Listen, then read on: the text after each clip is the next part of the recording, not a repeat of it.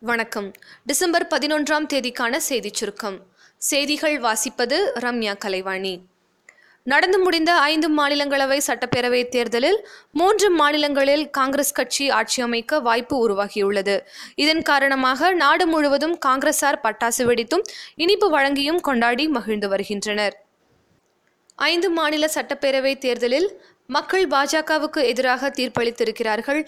இது ஜனநாயகத்துக்கு கிடைத்த வெற்றி என்று மேற்குவங்க முதல்வர் மம்தா பானர்ஜி தெரிவித்துள்ளார்.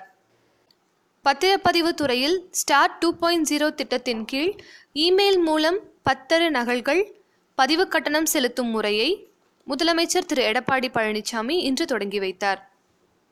மேலும் சென்னையில் நடைபெறும் சர்வதேச திரைப்பட விழாவிற்கு எழுபத்தி ஐந்து லட்சத்திற்கான காசோலையை அவர் வழங்கினார். ஆம்பூரில் வீட்டில் கழிவறை கட்டித்தராத தந்தையை கைது செய்யுங்கள் என்று ஏழு வயது மகள் காவல் நிலையத்தில் புகார் அளித்ததால் பரபரப்பு ஏற்பட்டது. அணு ஆயுதத்தை ஏந்திச் செல்லத்தக்க கண்டம் விட்டு கண்டம் பாயும் அக்னி ஐந்து ஏவுகணையை ஒடிசா மாநிலம் பாலசோர் கடற்கரை அருகே இன்று வெற்றிகரமாக சோதிக்கப்பட்டது. இந்த ஏவுகணை ஐம்பத்தி ஆறு அடி நீளம் ஏழு அடி அகலம் உடையது என்ற தகவல்கள் வெளியாகியுள்ளன. முன்னாள் பிரதமர் திரு வாஜ்பாய் உள்ளிட்ட முன்னாள் உறுப்பினர்கள் தற்போதைய எம்பிக்கள் மறைவிற்கு பாராளுமன்றத்தில் இன்று இரங்கல் தெரிவிக்கப்பட்டது. குட்கா ஊழல் விவகாரம் தொடர்பாக அமைச்சர் திரு. விஜயபாஸ்கரின் உதவியாளர் சரவணன் இன்று மூன்றாவது நாளாக சிபிஐ அலுவலகத்தில் ஆஜர் ஆனார். விஜய் மல்லையாவை இந்தியாவிற்கு நாடு கடத்துவதற்கு மேலும் பல மாதங்கள் வரை ஆகலாம் என்று லண்டனில் உள்ள ஜைவாலா என்ற சட்ட நிறுவனத்தின் நிறுவனர் சாரோஷ் ஜைவாலா கூறியுள்ளார்.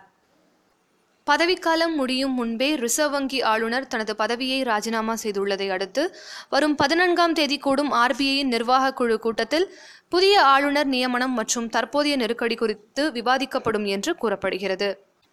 இந்தியன் மோட்டார் சைக்கிள்ஸ் நிறுவனம் தனது எஃப்டிஆர் தௌசண்ட் டூ ஹண்ட்ரட் மற்றும் FTR thousand two hundred S motor cycle மாடலை இந்தியாவில் வெளியிட்டுள்ளது. பன்னாட்டுச் செய்திகள்.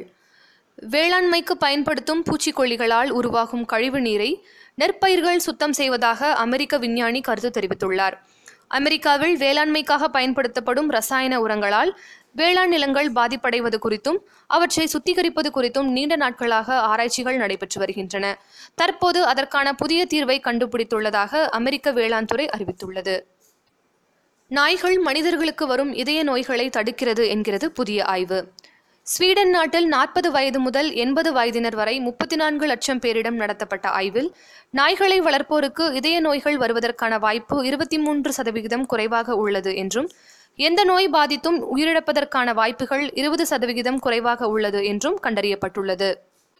ஸ்வீடன் தலைநகர் ஸ்டாக்ஹோமிலும் நார்வே தலைநகர் ஆஸ்லோவிலும் நடைபெற்ற விழாக்களில் நேற்று நோபல் பரிசுகள் வழங்கப்பட்டன.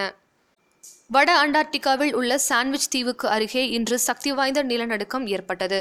இந்த நிலநடுக்கம் ரிக்டர் அளவுகோலில் ஏழு புள்ளி ஒன்றாக பதிவாகியுள்ளது.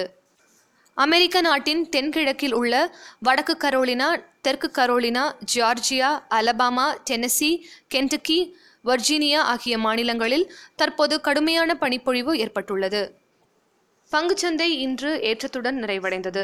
மும்பை பங்குச்சந்தையான சென்செக்ஸ் எழுநூற்றி இருபத்தி நான்கு புள்ளிகள் அதிகரித்து முப்பத்தி ஐயாயிரத்தி நூற்றி ஐம்பது புள்ளிகளாகவும் தேசிய பங்குச்சந்தையான நிப்டி அறுபது புள்ளிகள் அதிகரித்து பத்தாயிரத்தி ஐநூற்றி நாற்பத்தி ஒன்பது புள்ளிகளாகவும் இருந்தது. விளையாட்டுச் செய்திகள். சர்வதேச பேட்மிண்டன் சம்மேளன டூர் ஃபைன்ஸ் போட்டிகள் சீனாவில் குவாங்ஷூ நகரில் நடைபெற உள்ளது விரைவில் தொடங்கவுள்ள இப்போட்டிகளில் இந்தியாவின் நட்சத்திர வீராங்கனை பி வி சிந்து பங்கேற்கிறார்.